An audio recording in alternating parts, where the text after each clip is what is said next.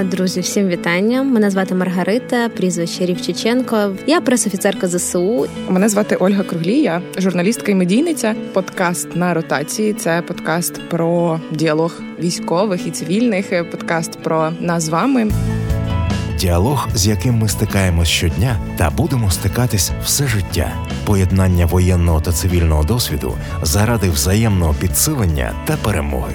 І як е, не тільки жити війну але й жити життя. Подкаст на ротації, а це значить, що він е, матиме своє завершення, коли я повернуся знову на передову. Друзі, всім привіт! Ми розпочинаємо подкаст на ротації. Це подкаст про діалог військових і цивільних. Е, подкаст про нас з вами. Мене звати Ольга Круглія, журналістка і медійниця. І насправді в мене є дуже багато запитань, бо я абсолютно нічого не розумію про е, військовий світ, е, незважаючи на те, що у нас вже майже рік повномасштабного вторгнення, і в цьому мені буде допомагати співавторка і співведуча прекрасна Маргарита. Друзі, всім вітання. Мене звати Маргарита, прізвище Рівчиченко. Також ви можете знати мене як Афіну або Піксельну фею. Я пресофіцерка ЗСУ, і якраз з 24 лютого 2022 року е, я приєдналася до війська, і моє життя змінилося. Е, я була як так само, як і Оля, журналісткою, але ем, повернула на інший шлях.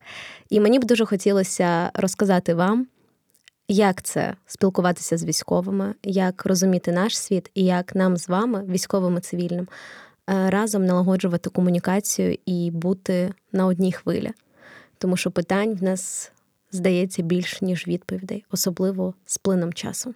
Мені так здається, що я уособлюю цю цивільну частину, та, в якої дуже багато запитань, бо і в мене особисто багато запитань. Е, Я думаю, що ці 10 епізодів е, ну, вони будуть, напевно, такими повноцінними, не знаю, розкривати якомога більше сфер, так як ми собі принаймні запланували. Але ви обов'язково підписуйтесь на радіо Сковорода і пишіть нам свої відгуки е, щодо епізодів. Можливо, навіть пропонуйте якісь свої теми. Ми обов'язково щось придумаємо. Да, це дуже е, класна ідея запитати ще в аудиторії, тому ми чекаємо на ваші пропозиції, обов'язково їх врахуємо. Але пам'ятайте, у вас є дуже небагато часу, адже це подкаст на ротації, а це значить, що він е, матиме своє завершення, коли я повернуся знову на передову. Так, власне, до назви і до самого подкасту, тому що це була якби твоя ініціатива. Чому в тебе виникла потреба говорити про, про, про все, що відбувається? Насправді це дуже егоїстична мета розказати про свій досвід і пережити його. Чим більше ти розповідаєш про те, що ти переживаєш, тим більше ти терапевтично це лікуєш. Це по-перше, а по-друге, на жаль, я бачу дуже багато своїх колег, військових на різних рівнях, яким важко говорити про війну. Вони не спілкуються зі своїми дружинами, сестрами, коханими, тим паче не спілкуються з між собою про свої переживання і про те, як насправді важко інколи і незрозуміло, що робити далі, і як е, не тільки е, жити війну, але й жити життя. А ці два поняття в нас мають бути все ж таки йти паралельно. Ми маємо не забувати в то, е, що крім війни, в нас є життя, і що кожен з нас навіть якщо в тебе є військовий квиток і певні зобов'язання, ти перш за все людина, громадянин або громадянка, а ще в тебе є родина, в тебе є друзі. І з цими людьми треба комунікувати, а не закриватися в собі. Ем, коли я почала вести свій блог в інстаграм, до мене почали звертатися дуже багато спочатку дівчат, а потім і хлопців. Писати про свої якісь переживання. Наприклад, я виставляю історію з, про те, що ми потрапили під обстріл, і як я потім це все переживаю. І потім хтось мені пише про те, а да, а ми теж там потрапили, а в нас там міна прилетіла. А а я от тільки но виїхав там з такого-то району. Людям треба говорити, і вони не знають з ким. А, Не факт, що вони підуть до своїх е, цивільних друзів. Е, не тому, що вони якісь погані або не такі, тому що е, насправді, перш за все, ми боїмося травмувати наших рідних всім тим, що ми пережили і що ми знаємо. І друге, це, звісно, ніхто не піде до психотерапевта, тому що справжні чоловіки не плачуть і не ходять до лікарів, а тим паче до психотерапевтів. Але я думаю, це е, І взагалі окрема історія і окремий подкаст. Та, про це. але я думаю, що ми будемо говорити про та, Я в думаю, що епізоді. Ти знаєш, ти розказуєш, і я думаю, що в мене взагалі зовсім інше уявлення про, е, про Збройні Сили України. Я дуже це все романтизую. Я би хотіла, напевно, до кінця е, нашого подкасту, там 10, можливо, буде більше епізодів, якось е, для себе скласти та цілісне бачення. Мені здається, що в першому епізоді, де ми будемо так загально такий introduction та проводити, я дам більшість відповідей собі на ці запитання. Там не знаю, умовно, як потрапити та до війська, що ми сьогодні Та, будемо та. говорити. Чи насправді всі люди в Збройних силах України там такі герої, і чи такими вони себе відчувають, і чи можна, будучи в армії, якось. ем, Не знаю, вирішити якісь свої внутрішні екзистенційні питання, тому що ну багато людей там мені здається не знають, що їм робити в житті, і там йдуть до збройних сил України. Якщо таке є, ну це моє таке припущення. Так? Є дуже багато всього різного, і е, я не можу говорити за всіх, я можу говорити тільки е, за себе і за те, що я бачила, або е, те, чим зі мною ділилися мої знайомі або друзі. Тому е, весь цей досвід я намагатимусь передати тобі і нашим слухачам. Надіюсь, що я не, не, не вирішу долучитись, а може вирішу долучитись до Збройних сил України. Е, Дисклеймер. Збройні сили, звісно, чекають на вас всіх, але добре подумайте про це. Так, е, особливо після. Я думаю, що цей подкаст дасть багато відповідей, навіть інструментів. Ну, принаймні, я на це сподіваюся. Е, Спробуємо. Але я хотіла би розпочати власне з твоєї історії. Я пам'ятаю, десь е, в березні дуже багато почало з'являтися твоїх фотографій в іноземних медіа, особливо фотографія дитини на хрещатику з величезним букетом квітів. Е, І це так було ну, ну дуже так масово і яскраво. І в зовнішніх комунікаціях з цього моменту почалася твоя служба в Збройних Укра- е, силах України. Чи як це взагалі розпочалося? Ой, це насправді дуже цікава історія. Ем, ні, я починала як парамедикиня. Мабуть, варто розповісти з самого початку. Як можливо, всі думають, ти просинаєшся, е, коли була коли починається війна, і починаєш собі щось думати, що робити. В мене було трошки не так. По-перше, я проспала війну. Да, це звучить смішно, тому що в мене просто не спрацював будильник. В мене був е, режим польоту на телефоні, і я спала. Я спала до 8 години ранку. До я не- сирени тебе не розбудили. Нічого, ні сирени, ні ракети, бо вже лупили по Києву. Я тоді знаходилась в Києві, в центрі міста. Я не, не прокинулась. Я побачила потім купу пропущених. Перше, що я зробила, це перетелефонувала татові. Е, Мій тато тоді з родиною, з моєю мамою і сестрою були в Харкові. Він мені сказав, що почалася війна. Типу, доця, збирай рюкзак, ну і щось собі вирішуй. Е, ніхто тоді не думав, що я піду до війська, і навіть я не думала е, в перші години насправді повномасштабного вторгнення. Перше, що я зробила, це пішла до військового шпиталю, здала кров, тому що я є доноркою і вважаю, що це там. На той момент я вважала, що це єдине, чим я можу допомогти.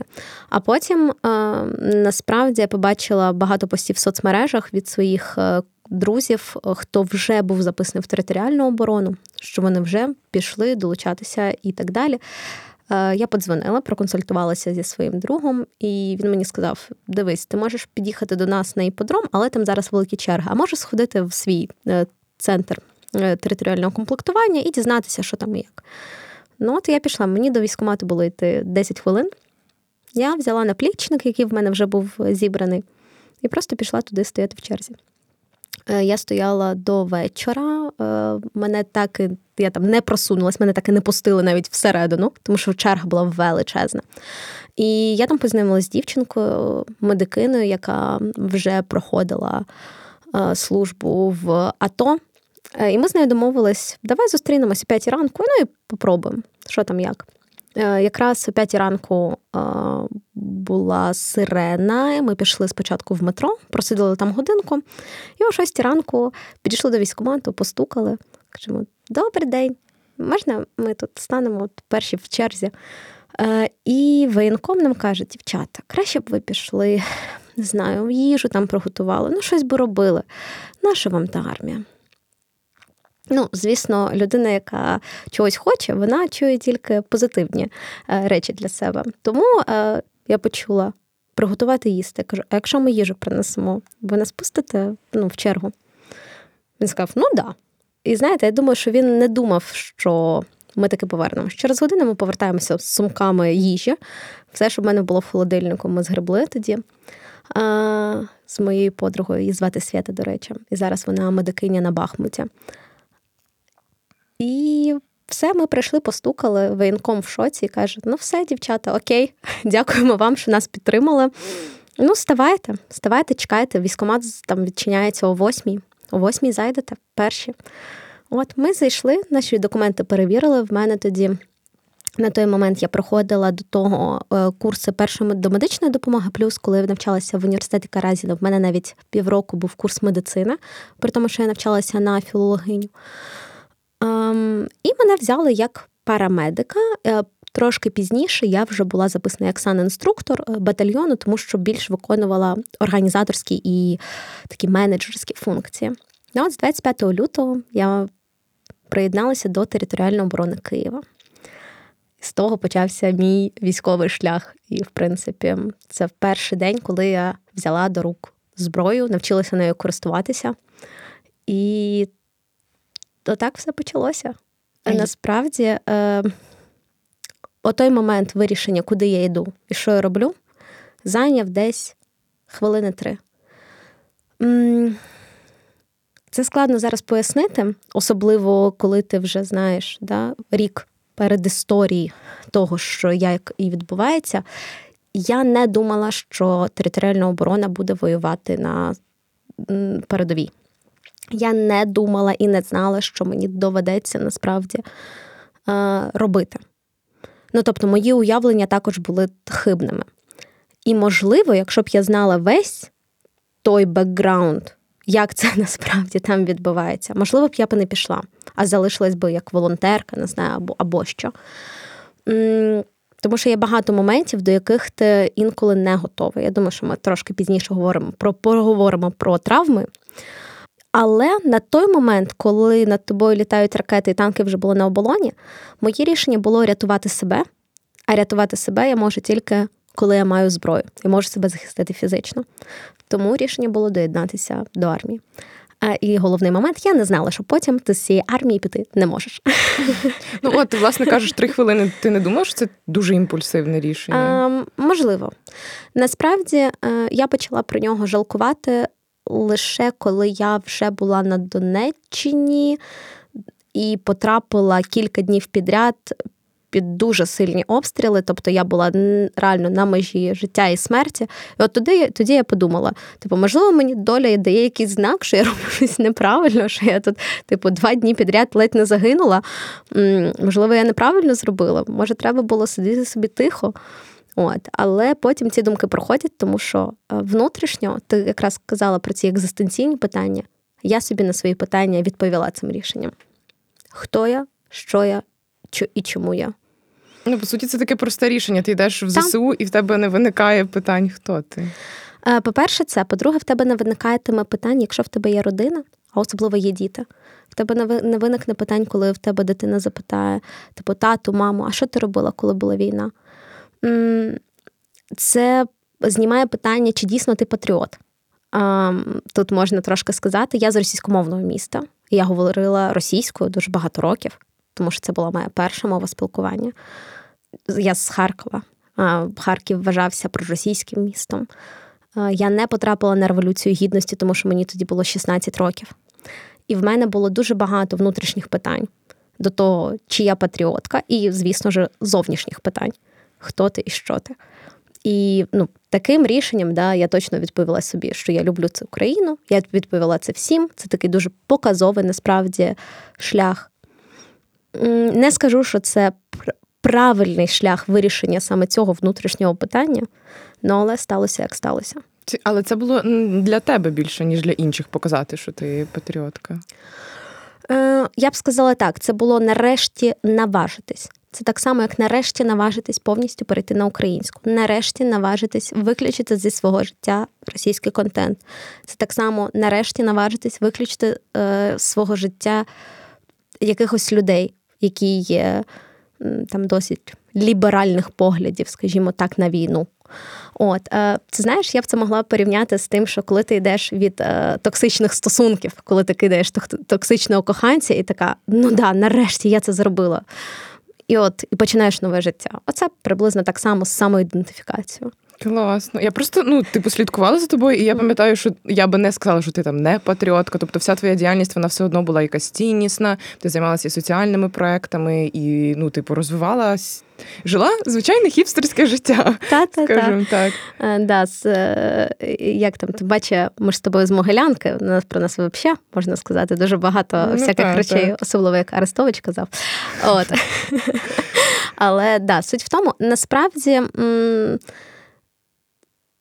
Ти ж ніколи не знаєш, що всередині в людини, і чи дійсно вона щось це відчуває, або робить це показово. Бо, на жаль, я, я на власному досвіді зустрічала таких патріотів в лапках, які навіть ходили на Майдан, а зараз засіли десь, е, не знаю, там в Львівській області і е, ховаються від військоматів. Я не хочу ну, образити львів'ян, це не питання Львівської області, це питання втечі від, е, ну я вважаю, обов'язку. Ну, вибачайте, вам так сталося, що ви там, наприклад, чоловіки, і вам треба да, отримувати військовий квиток, і ви маєте цю військову повинність. Це так само, як ну, от сталося, ти народилася дівчинкою, і тебе, наприклад, можуть не взяти в армію, навіть якщо ти хочеш. От. Тому якось так. Подкаст на ротації на радіо Сковорода. Ти не просто військова, ти медійна військова. Е, як, як, ти, як на тебе звалилася ця слава, напевно, і чи це допомагає взагалі? Скажу так, е, це багатокомпонентна була така ем, історія. Е, Почнемо, мабуть, з фотографії з букетом. Бо коли цю фотографію я запостила, дуже багато пабліків їх перерепостили там і писали, Боже, кохання на війні і все таке інше. Насправді це був подарунок від моїх побратимів, які. ем, вирішили мене привітати перед 8 березня, це було 7 березня, і вони мені подарували величезний букет, бо на той момент я була єдиною дівчинкою е, медикиною в нашому підрозділі, хто до них їздив, хто возив їм ліки, хто ці ліки діставав. Я завжди була з ними в контакті, завжди їздила. Я кожен день до них заїжджала, з ними спілкувалася. І ну, це було їхнє рішення мене так е, якось підбадьорити і нагадати, що я не тільки зараз військова, але там і дівчина. І це було дуже мило і класно, тому що е, насправді там мені ніхто ніколи не дарував таких букетів. І, е, і те, що це було, це люди, яких я знала тиждень, один тиждень. А ми настільки вже стали ну, близькими по духу, тим паче, це початок повномасштабного вторгнення. Ти не знаєш, чи може наступного дня ти їх не побачиш, тому що вони несли службу і так далі. Ну, і це прям було дуже класно, емоційно. І е, ця фотка розлетілася. Паралельно з цим е, мій хороший друг е, Павло Казарін. Павло, привіт, роздавав мій номер телефону, щоб спілкуватися з іноземними журналістами, тому що дівчина в армії, яка спілкується англійською, це рідкість. В принципі, люди, які спілкуються англійською на посадах, це рідкість. На жаль, про це ми поговоримо в контексті, як бути успішною пресофіцеркою. От, ем, і тому я почала давати багато інтерв'ю, от, розповідати, тому що ну, потрібна була англійська.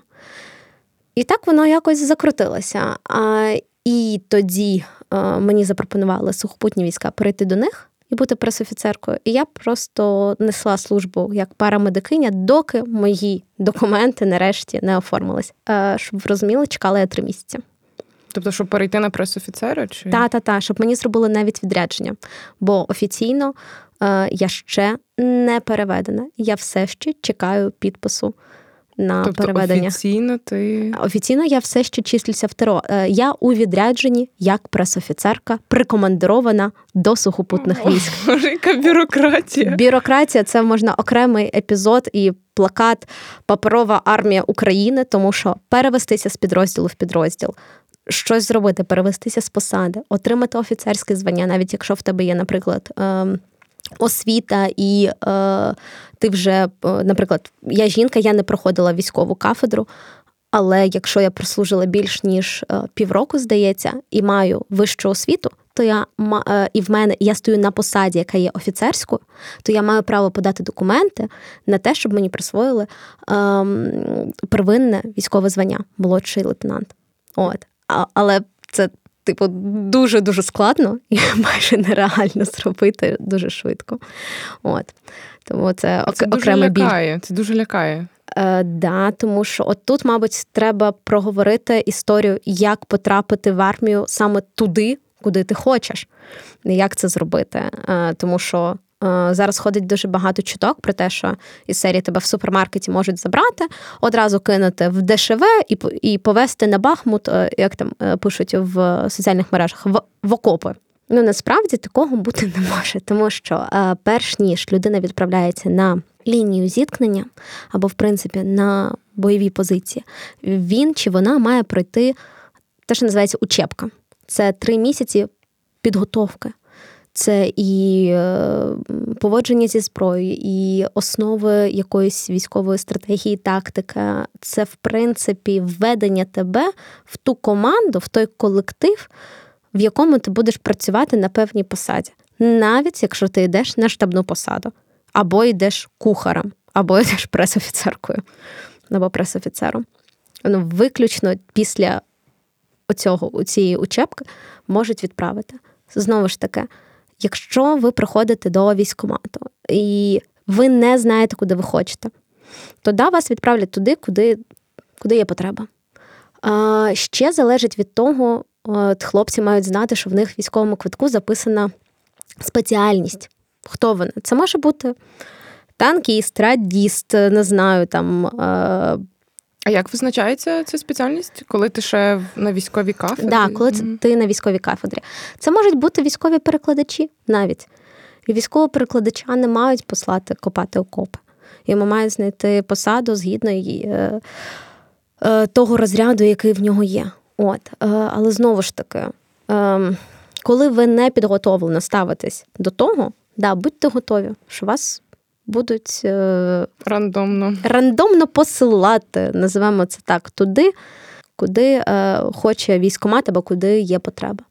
Це правда, що без зв'язків, але я не маю на увазі хабарництво. А ну, якщо в тебе є там соціальний капітал, нетворкінг, який якийсь ти не зможеш потрапити в цю бригаду, в яку ти хочеш, на цю посаду, яку ти хочеш. Е, Майже так. Е, Дивись, якщо ми говоримо про офіційні шляхи, ти маєш взяти відношення, це документ, е, який, е, в якому написано, що бригада номер такий-то, військова частина номер такий-то, е, чекають на тебе, що там солдат чи там сержант. От, наприклад, як би це звучало в моєму випадку, що там військова частина така-то от, просить, щоб молодший сержант Рівчиченко Маргарита Олегівна прибула на таку-то посаду, От, там, з визначеними термінами і всім іншим. Так само, якщо у вас ще немає е, розуміння, куди ви хочете, перше, що треба зробити, це ну, дійсно подумати, в чому ви можете бути корисні. Якщо ви комп'ютерний геній, реально дуже багато класних є посад в, е, в сфері зв'язку, прошивати ті ж самі рації, або координувати роботу дронів. Це ти можеш літати, або ти можеш бути сидіти в штабі і дивитися ці всі картинки, координувати, наводити. Ну, багато, багато насправді спеціальностей.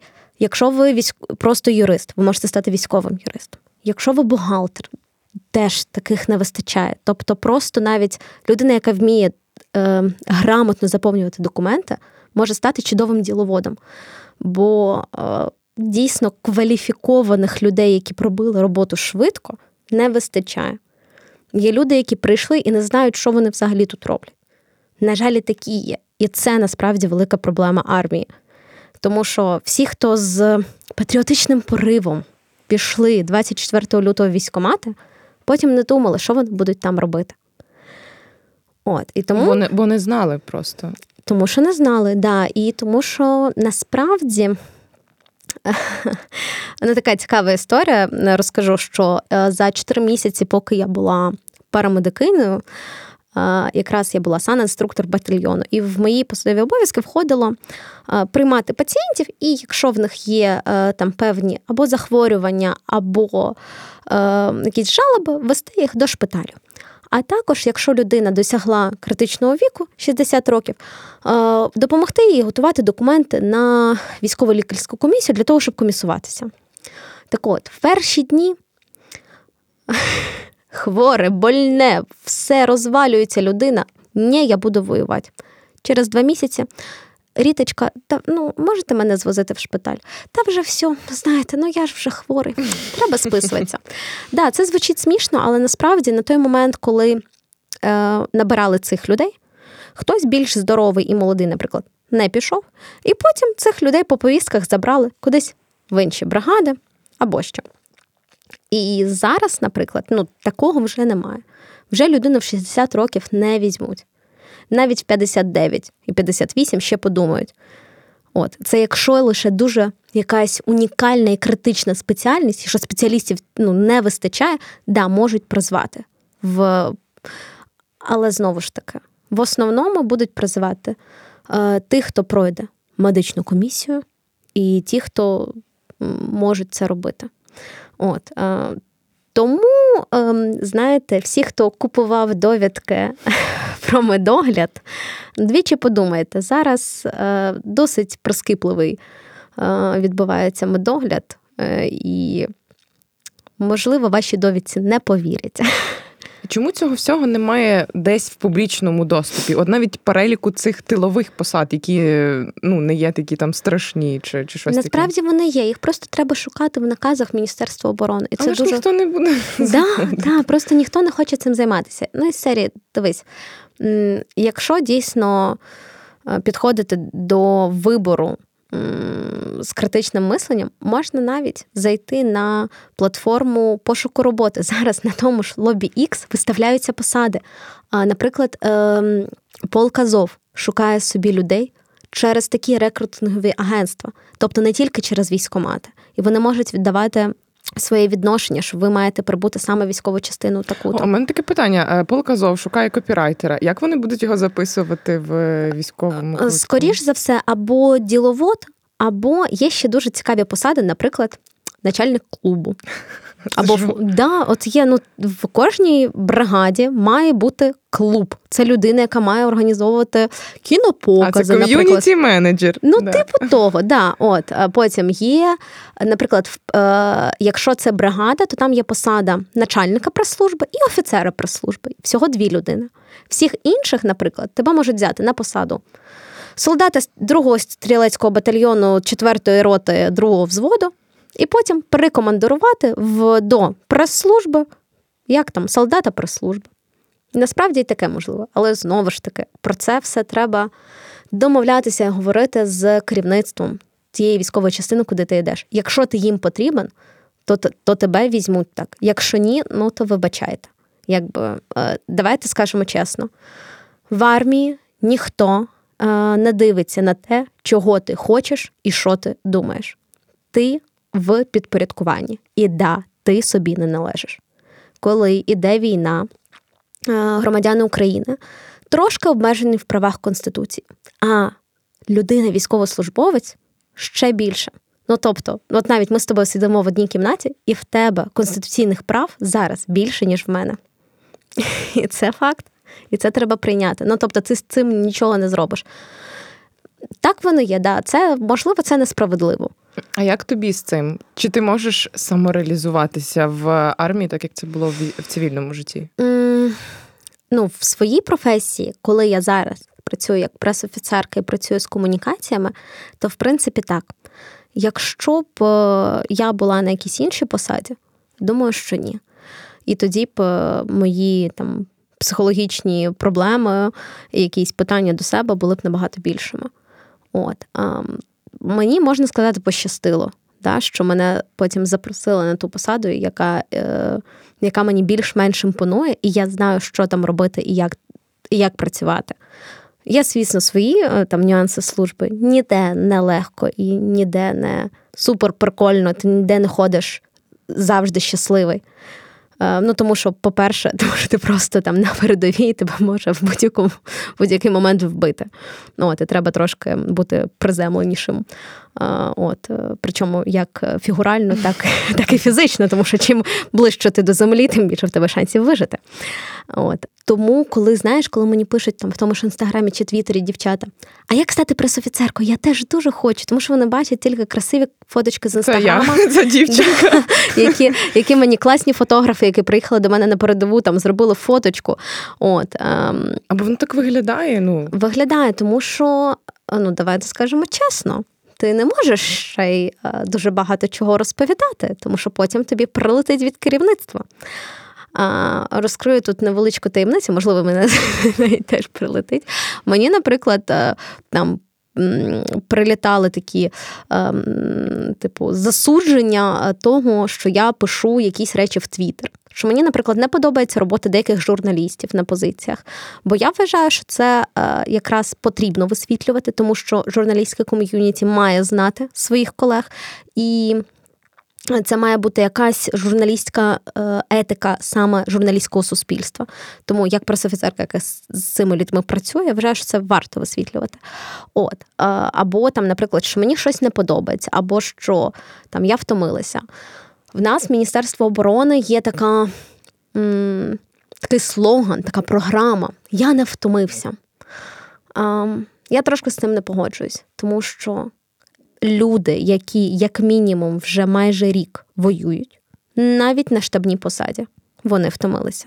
А є, наприклад, наші військові, які кадрові, які воюють вже багато років. А є військові добровольці, які прийшли, наприклад, ще воювати за часів АТО. А є військові, які е, прийшли за мобілізацію. Є навіть строковики, хлопці, які, наприклад, прийшли, не знаю, в тому ж січні 22-го року, і вони не знали, що вони попадуть у війну і що їм доведеться воювати. А вони зараз воюють і інколи навіть на передовій. Ну, Тому люди втомилися. І всім, хто зараз, е, вибачте на слові, ниє про те, що от е, е, зараз іде мобілізація і треба долучатися. Ну, знаєте, треба зрозуміти гірку правду. Ти так чи інакше будеш залучений у війну. Ти, можливо, не будеш служити, але ти маєш волонтерити, або ти маєш вести якийсь бізнес і донатити. Обійти війну не вдасться. Війна вже прийшла в кожен з наших домів. Війна прийшла в кожну з наших сімей.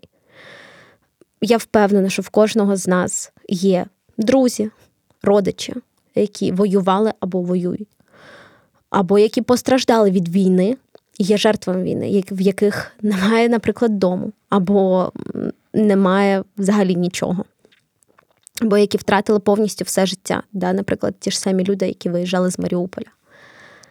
І відсидіться не вдасться, бо люди закінчуються фізично, люди вмирають, люди закінчуються е, фізіологічно, скажімо так, тому що є дуже багато поранень.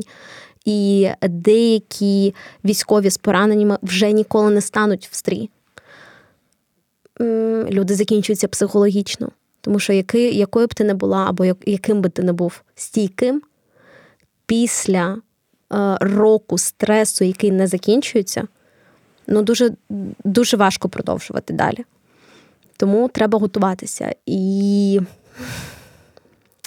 знаєш, можливо, це досить також критично і егоїстично, але я вважаю, що якщо я дівчинка і я змогла це, і в мене скоро знову ротація, я далі поїду, і я від цього не відмовлюся.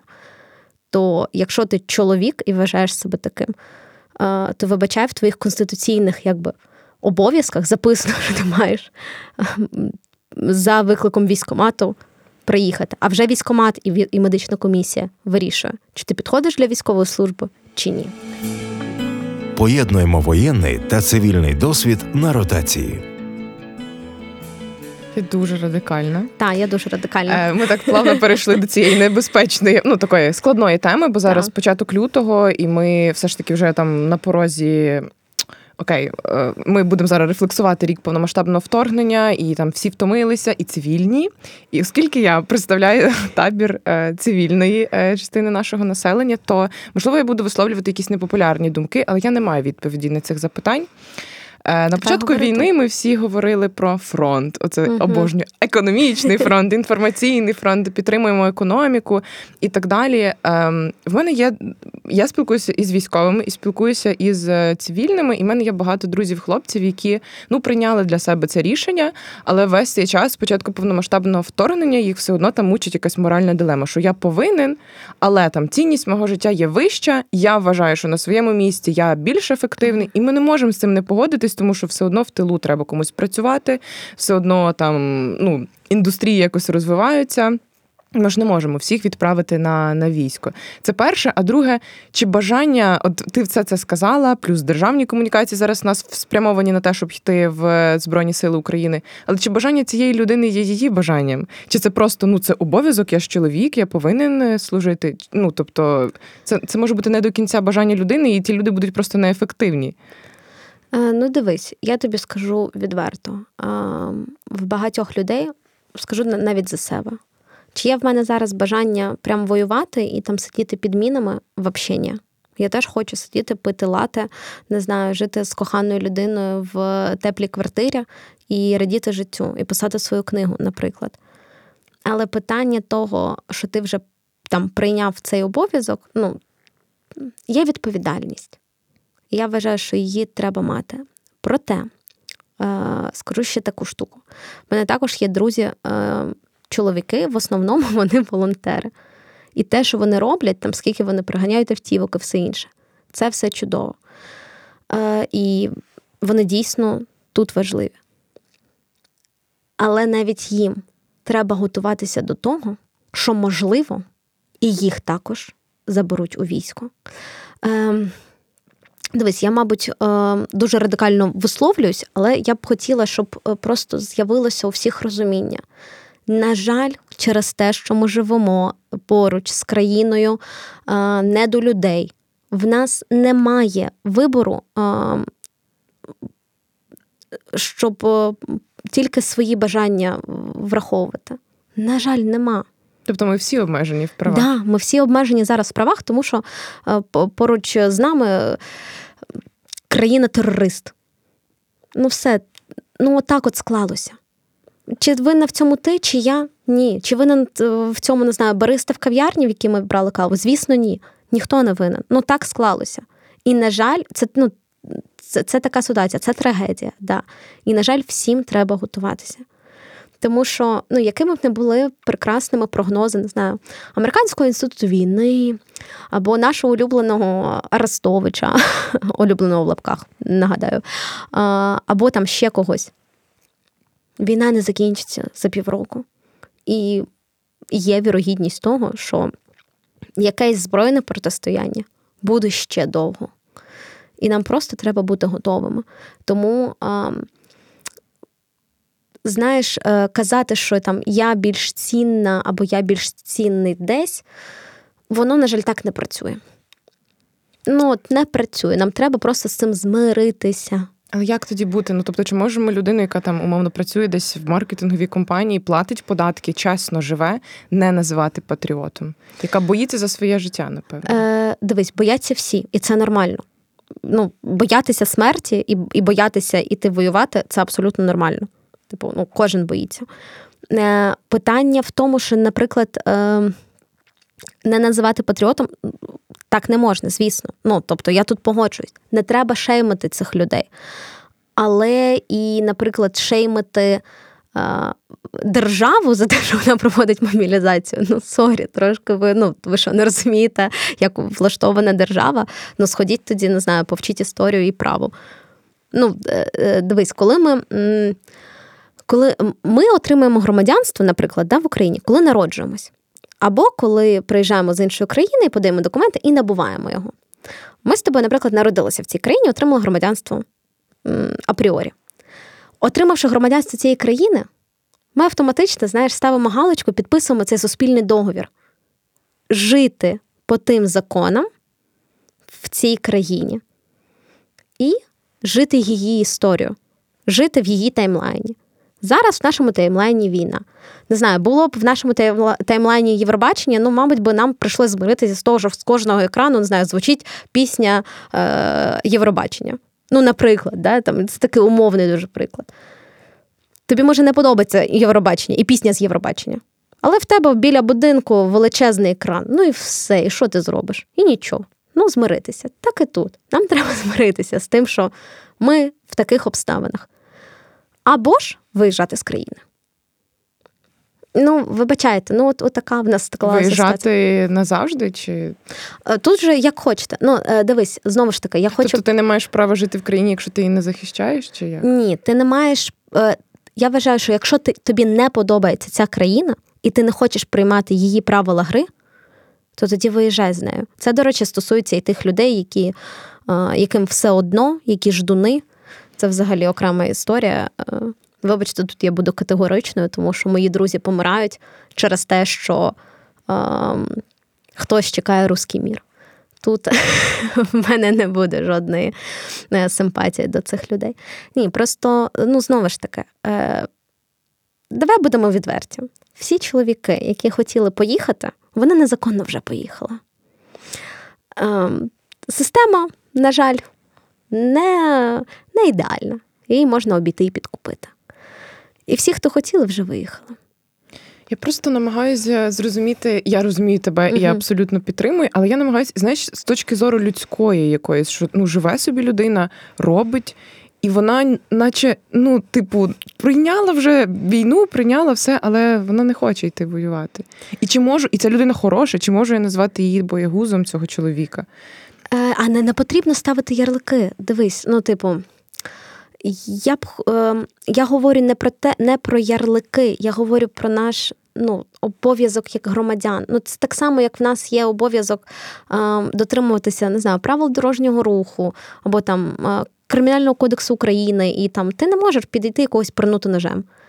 Навіть якщо дуже хочеш. Ну, типу, якщо хочеш, то ти, ти понесеш покарання. Так само, якщо ти дуже хочеш це Мазераті, ти не можеш його вкрасти, ти можеш його тільки купити. Тут, на жаль, теж так. Треба просто. Я говорю за те, що ті люди, які не хочуть йти у військо, але скоріш за все їм доведеться. І треба прийняти цю реальність. І найкраще, що вони можуть зробити для себе, це підготуватися, а не розводити демагогії. Не зміниться. Ну тобто, не треба сподіватися, що не знаю там е, державні мужі вийдуть і скажуть: та ні, ні, ребят, ну ми справимося якось самі. Сидіть вдома. Не буде такого. Ну просто це треба прийняти. Це можливо звучить дуже песимістично, але тут питання, мабуть, в тому, що військовим треба, і мені так само, трошки привітніше ставитися до тих, хто поки не у війську, за якихось обставин. А цивільним, ті, хто особливо чоловікам, в яких е, призовного віку, які підходять під всі параметри, мають там медичні довідки і все інше. Ну, треба прийняти той факт, що можливо, можливо, не зараз, можливо, через півроку, а можливо, через два роки. Можливо, це станеться, і ви також долучитесь, і краще бути готовими. От, да, тут ми, на жаль, маємо розділяти чоловіків і жінок. І е, я бачила в Твіттері таку дискусію. Е, якийсь чоловік, бо він пише від імені він, да, е, е, писав, що от я не хочу е, служити, е, а чому от жінкам? За що чому їх не можемо послати? Їх ж тут більше залишилось. От, а, ну тут ще треба, е, знаєш, розділяти такі речі, як е, що, що жінок, які хочуть долучитися до війська, а багато. Б, е, в нас дуже багато жінок, які опікуються зараз дітьми, які, в принципі, є частиною тих, тих сімей, де хтось з годувальників пішов на війну. Ну, от, наприклад, в моєї мами вже двоє повнолітніх дітей, я і моя сестра. В неї чоловік у війську. Чи повинна вона йти у війську? Ну, тільки за своїм бажанням, якщо вона хоче. Вона не хоче, і це окей. І я вважаю, що це абсолютно Але норма. це про нерівність. Да, це про нерівність. Ну, життя таке несправедливе. Ну, а вибачай, в когось є можливість, не знаю, купити айфон, а в когось ні. В когось є можливість народжувати дітей, а хтось народився безплідним. Хтось народ... ну, от, отак от Просто є. оце дуже багато використовують чоловіків як такий простір для маніпуляцій. Ви ж тут Да. про рівність, ви ж тут за фемінізм. А, да. Оце. Е, ну, знаєш, я в таки, якщо це, це дискусія стосується мене, я завжди кажу: так, я феміністка, і я в армії. І що ти мені тепер скажеш? Ну от, ну от. і що робить? На цьому дискусія завершується. А це тоді питання треба підіймати не на рівні дискусії в Твіттері, а йти змінювати конституцію і там прописувати, що не тільки чоловіки мають служити в армії, а й жінки, наприклад, як в армії Ізраїля. До речі, я б, наприклад, зі свого боку, я б це підтримала, тому що я вважаю, що кожна людина має бути готовою захистити себе е, армія в мирній країні насправді і військова підготовка це не про те, щоб навчитися воювати, це про захистити себе. А армія в воюючій країні це тим паче про те, щоб захистити себе в першу чергу і свою родину, незважаючи ти чоловік чи жінка, це, це про навички. І от, до речі, ми вже згадали Ізраїль.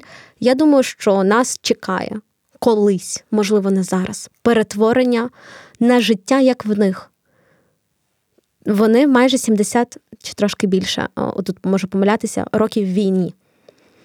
Я думаю, що ми маємо готуватися до такого, такого, знаєш, е, якоїсь спільної військово-мирної ем, якоїсь ситуації. Це просто стане частиною життя. Це і в освіті буде. І... Ну тобто, та, це та. не буде нічого дивного, що ти вмієш там тримати автомат чи чи і це, і це насправді круто.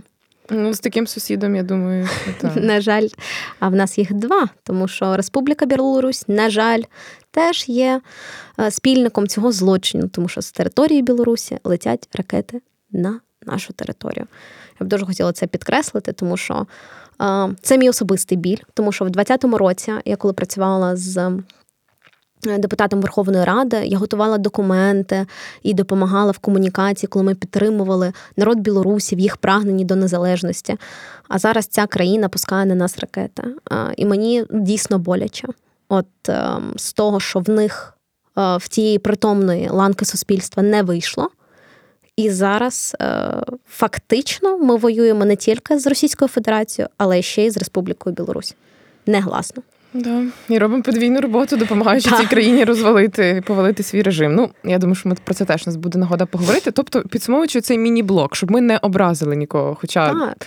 Хоча вже я вже Ні, ти дуже гарно сказала про те, що треба вибудовувати діалог. Власне, для для цього ми і запустили цей подкаст про таке про таку лагідну комунікацію. Наскільки це можливо? І мені так. дуже резонує фраза, що не всі мають воювати, але всі мають бути готові воювати. І це ну це те, про що ти говориш. Як? Так. Готуватися. Як готуватися?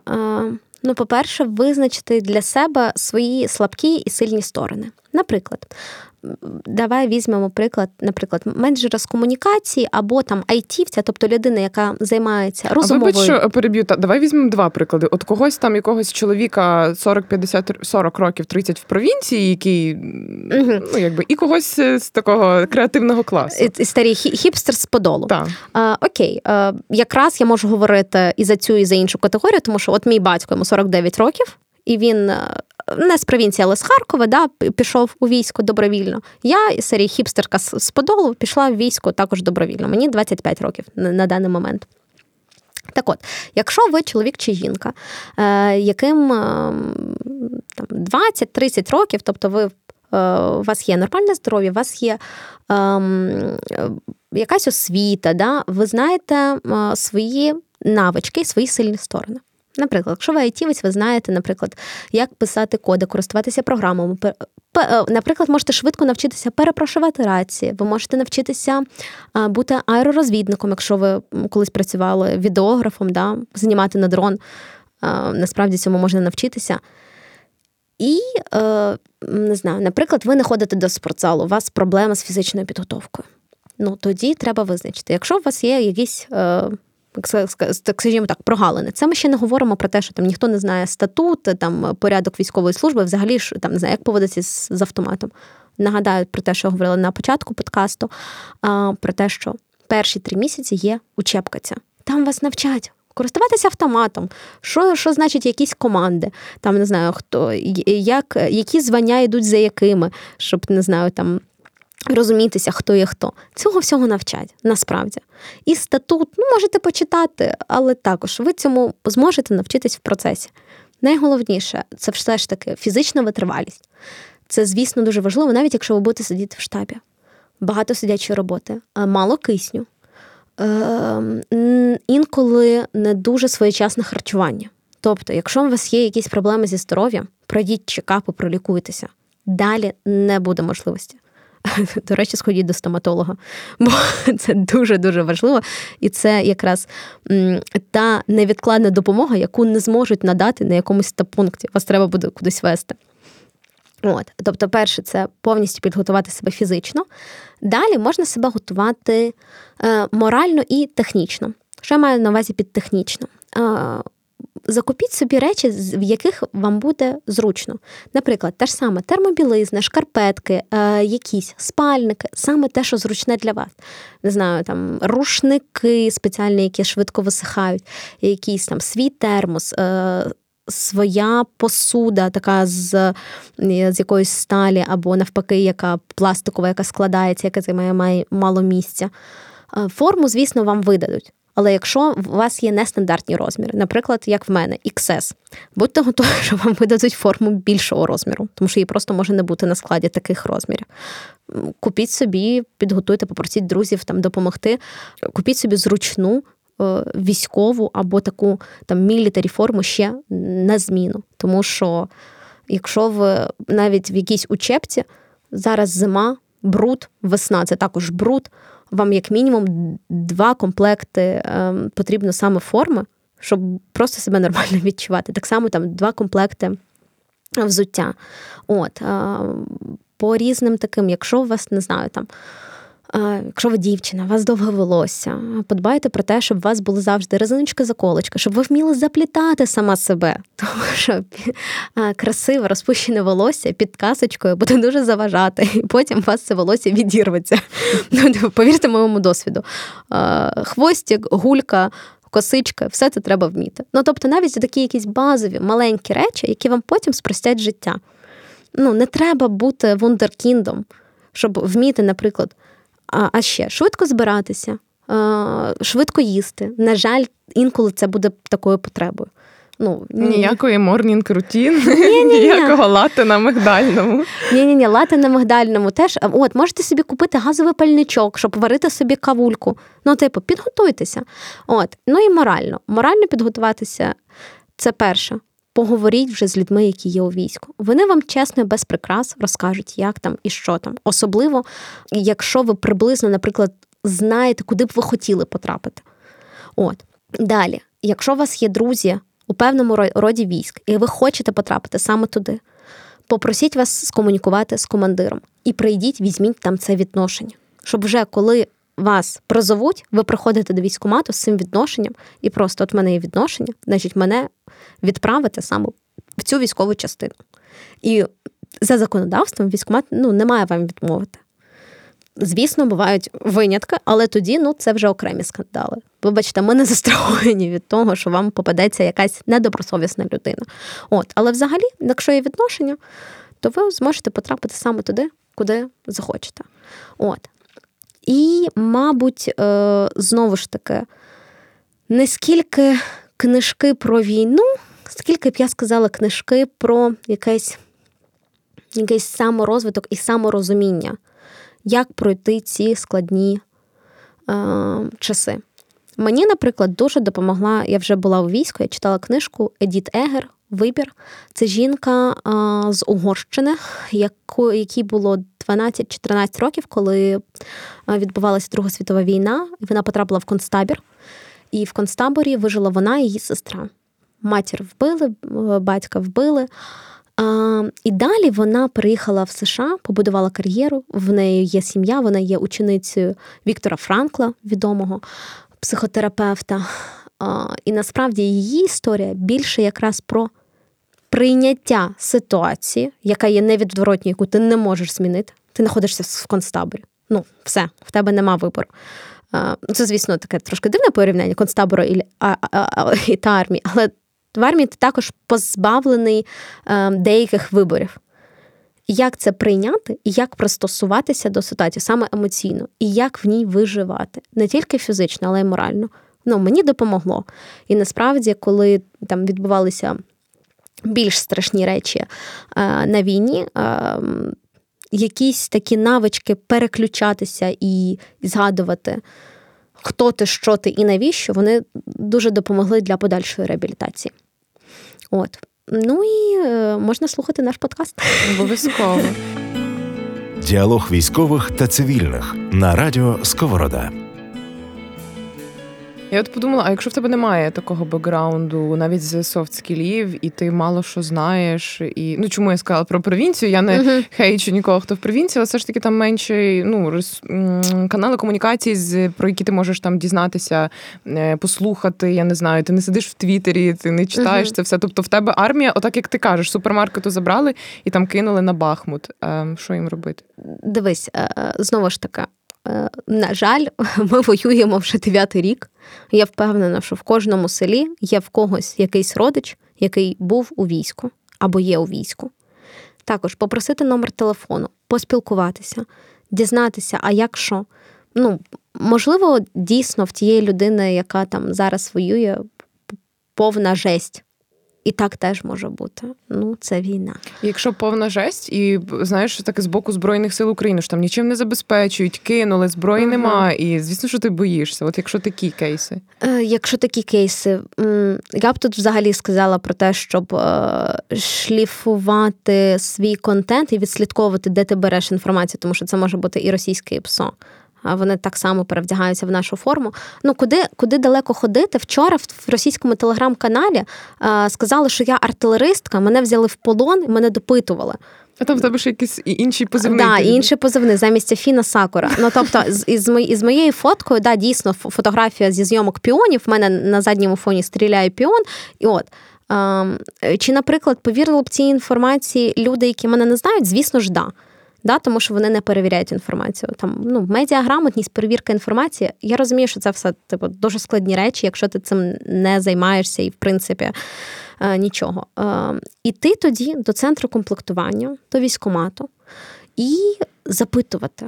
Е, да, можливо, там теж не будуть там супер... кричать на тебе. Да, там ну кричать всюди. Слухай, ти он нормально якось ходила в будь-який ЦНАП щоб на тебе не накричали. Mm. Ну, от і все. Так, якби Тут теж треба або змиритися, або кричати ще більше, і вони тоді розуміють, ні-ні, ні на цю не можна гавкати. Але просто я уявляю, чоловік дивиться там постійно новини, як як mm. страшно. Потім йому приходить сусід, каже, да нас там викинули, нічого не дали, дуже тяжко. Ти приходиш в військкомат, на тебе кричать. Ти не хочеш ти в армії, бо тобі страшно.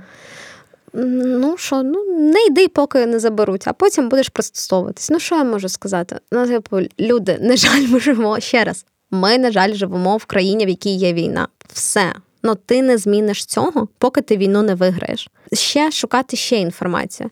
Ну тобто, дивись, наприклад, є купа ютуб каналів, є є ютуб канали від військових, є телеграм-канали від військових, можна слухати їх. Е, є повністю є сторінки цих тактикульних магазинів, мілітарі одягу і всього іншого, де вони розписують, що треба там на бронежилет, там, е, наприклад, можна повісити те-то, те-то, можна ще там взяти РПС, ще там потрібна індивідуальна аптечка і ще все інше. Інформації насправді достатньо, якщо її шукати.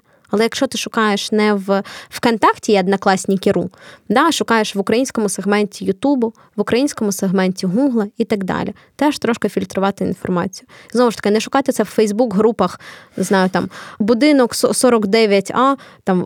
Розди... Не знаєш, є оці зараз канали повіст, е, повістки Київ, типу, щось таке. Оце в А, ну, от, оце, оце так само. Дивіться, як це ваше від вас не втече. Думаєте, що ви дуже розумні. От, е, Це ж так само, як я не знаю. Ну, от Коли коли треба було не знаю, здавати іспити в школі або там якісь контрольно писати. Ви можете хворіти раз, два, пропускати контрольну, але ж потім в кінці року все одно доведеться це здавати. От тут ну, приблизно така сама ситуація, тільки ми говоримо про армію.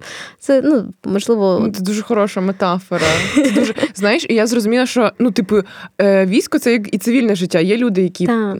крадуть, п'ють, є так. люди, які совісно роблять свою роботу. І так, напевно, завжди буде і це сумно, але так і є. Е, да, ну це це знову ж таки це зріст суспільства. І я, наприклад, дуже сильно проти, щоб е, людей насильно запихувати в армію, особливо тих, які в чомусь провинилися, як ти кажеш, гвалтівників, ті, хто там крадуть, і все інше. Нещодавно була дуже показова е, історія. Я думаю, що не варто про неї там згадувати сильно, але суть в тому, що це підняло дискусію, чи варто не треба армію сприймати як покарання. Бо, вибачте, є люди, які пішли туди добровільно. Є люди, які кинули свої бізнеси, свої родини, ну які кинули все своє життя. Є хлопці, які в 18 років вони ще е, в університет там ледь вступили, і вони самостійно його кидають і йдуть у військо. Ну тобто, в порівнянні з цими людьми і прирівнювати до них оцих там тут я вже не буду, вибачте, підбирати слів. Я вважаю, що це адброси общества, люди, які крадуть, вбивають, гвалтують і так далі. Вони мають нести кримінальну відповідальність, а не копати окопи на Бахмуті. Ну, ми ж не ЧВК Вагнер. Ну, давайте трошки відрізнятися від е, нашого суперника. Якось так. Да. Це складна тема, насправді. Дуже, дуже. Ну і я розумію, що ми з тобою там розуміємо. В принципі, люди плюс-мінус, які в інформаційному просторі, але скільки в нас людей в регіонах, які. І чи ми можемо їх судити? Отут питання. Просто бо від судити, незнання. Е, судити ми, в принципі, не маємо права. Судять тільки суддя. Те, що ми говорили на початку, я б хотіла цією інформацією допомогти. І насильною комунікацією із серії кож, кожен має. Ми також не доб'ємося це. Але мати розуміння, що чим краще ти підготовлений, тим більше в тебе шансів вижити. І поки в тебе є цей час, використовуй його правильно. Мені здається, оцей посил найважливіший. Це знаєш, ем, можливо, психіка вона виштовхує те розуміння, що да, прийдеться іти воювати. Е, це так само скажу на власному досвіді. Війна в нас триває дев'ятий рік. Е, я лише минулого року задумалась про те, що я як журналістка могла б поїхати на Донбас і там попрацювати, бо якось, ну, типу, дивно. Е, я там донатила, навіть писала про волонтерів, я брала інтерв'ю військових, але ну, ти вважаєш себе патріоткою, ти вважаєш себе патріотичною журналісткою, і ти насправді про війну нічого і не знаєш. І для мене це було, ну, я себе цим насправді гнітила. І це ще одна причина, там, чому я доєдналася. Я вже вважала, що це буде недостатньо, те, що я робитиму при висвітленні. Я б хотіла більше робити, якби долучатися, грубо кажучи, ручками фізично щось робити. От, Бути не спостерігачем, а учасником. І е, багато людей, так само, як і я, закривали очі на те, що в нас е, є війна з 2014 року. І е, це має бути соромно, от мені соромно за це. І це має бути сумно. А, І так само зараз ми не можемо вже закривати очі на те, що є війна. І ну, так воно сталося. І мені здається, найголовніша мета людей, яких є досвід, набути під час ведення бойових дій, цим досвідом ділитися і більш е, робити більш підтримуюче середовище для тих, хто тільки приєднався. Менторство таке. Так, так. Менторство в ЗСУ звучить як проект. Так, звучить як проект. Е, ну насправді є в ЗСУ така посада, як ем, МПЗ. Е, це називаємо це так, відділ морально-психологічного забезпечення, і ці люди насправді і мають робити цю роботу, підтримувати, дізнаватися, що як в підрозділах, можливо, навіть надавати якусь таку консультаційну допомогу. Є навіть е, посада психолога в деяких бригадах. От, І вона є штатною, і там ви можете звертатися до них. Е, але ну, давайте дивитись на реалії. Скоріше за все, психолог е, сидить в ППД десь в місті, а підрозділ знаходиться на бойових. І да, там цього недостатньо. Але відділ МПЗ вони також знаходяться на бойових, і там є ці представники. Ну, звісно ж, питання, хто як виконує свою роботу. От, Бо МПЗ це не тільки випустити нагороду от, е, до там, Дня Збройних сил України. Це і про те, щоб поїхати на позицію і поспілкуватися. І є такі спеціалісти цих відділів, які дійсно це роблять. Ну, я таких бачила на позиціях, скажімо так. Але знову ж таки, це мій досвід. І мій досвід, мабуть, більш позитивний, ніж міг би бути в когось іншого. Зокрема, через мою посаду, і, зокрема, через те, що я жінка. Ну, але твій досвід показує, що все одно якби все в твоїх руках. Там ми не можемо все скидати на плечі там Збройних сил України, що от не дали форми, от кинули мене туди, де ну де не треба. Ми ж е, в країні, яка воює, тобто ми всі в одному. Да, да Ми всі в одному котлі. Так. Е, багато так інформації. Насправді, як на перший епізод, і мені цікаво би було напевно поговорити про те, які є посади в Збройних силах України. Може, ми навіть окремий епізод цьому присвятимо. І перш ніж завершити. Ми багато говорили про людей, які воюють. і яке їхнє є позиціонування в суспільстві. Але якщо говорити про тебе, чи відчуваєш ти себе от героєм, геройкою, героїнею? Зовсім ні. А, І мені дуже подобається повага, з якою е, люди не війську ставляться до воїнів. І це прекрасно, це дуже мотивує. Коли, наприклад, я приходжу по формі і мені дарують каву навіть. Ну, це прекрасно, я відчуваю себе щасливою, я відчуваю себе важливою. Але ні, я не відчуваю себе героїною, тому що ну, я, наприклад, на своїй посаді я ж не захищаю е, прямо зі зброєю в руках. Е, я роблю трошки інше.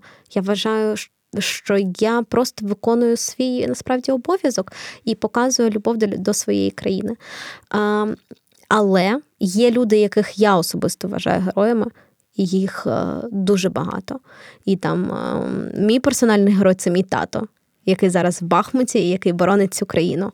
От тому, якщо тато будеш це слухати, я тобі передаю вітання. Нарешті в мене є така можливість.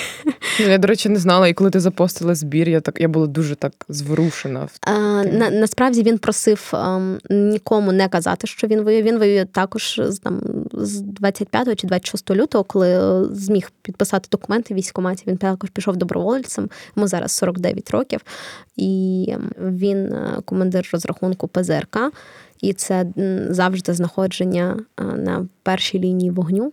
От. І я і знаєш, я хочу, мабуть, оцим прикладом підкреслити, що кожен, хто хто пішов добровільно або за мобілізацію, він насправді вже є молодчиною, і ми, ми маємо поважати цих людей. І незважаючи, чи це не знаю, водій, який возить навіть не знаю, з військової частини з Волині е, продукти на той же Бахмут. Або це не знаю, це людина діловод у штабі, яка підписує тобі документи на зарплату, щоб потім ти міг годувати свою родину. От чи це людина в окопі під тим же до речі, Бахмутом я вибачаюсь перед всіма бахмутчанами е, і донеччанами, і там або не знаю на Херсонському напрямку. Вони всі є молодці. І тут е, дуже було б прикольно, якщо б в нас е, була оця культура, як є, наприклад, в Америці, коли вони кажуть «Thank you for your service», дякую за вашу службу. І я б хотіла, щоб після війни в нас це залишилася ця повага до людей, які віддали частину свого життя, частину своєї молодості там не знаю, не народили вчасно дітей, не знаю, там пропустили дні народження своїх дітей, там не знаю, втратили здоров'я заради того, щоб всі ми мали зараз щось, щось краще. Класно. І дякую тобі за службу точно і е, дякую. за цей епізод. Перший ура! Ми... Я дякую тобі, що погодилась, тому що дуже мало людей насправді хочуть вести відкритий діалог. Вони трошки бояться військових, але нас не треба боятися. Ми такі ж, як і ви, просто інколи в пікселі. Клас. Дякую всім, хто прослухав. Обов'язково підписуйтесь на Радіо Сковорода на всіх платформах і е, пишіть свої коментарі, ставте свої, е, напевно, запитання. Я думаю, що ми обов'язково на них е, дамо відповідь і придумаємо ще якісь активності е, щодо подкасту на ротації. Дякую тобі дуже. Дякую тобі, Олю. Ще побачимось. О, побачимось точно. Е, друзі, всім вітання. Мене звати Маргарита, прізвище Рівчиченко. Я пресофіцерка ЗСУ. Мене звати Ольга Круглій, я журналістка і медійниця. Подкаст на ротації. Це подкаст про діалог військових і цивільних. Подкаст про нас з вами. Діалог, з яким ми стикаємось щодня, та будемо стикатись все життя, поєднання воєнного та цивільного досвіду заради взаємного підсилення та перемоги. І як е, не тільки жити війну, але й жити життя. Подкаст на ротації, а це значить, що він е, матиме своє завершення, коли я повернуся знову на передову.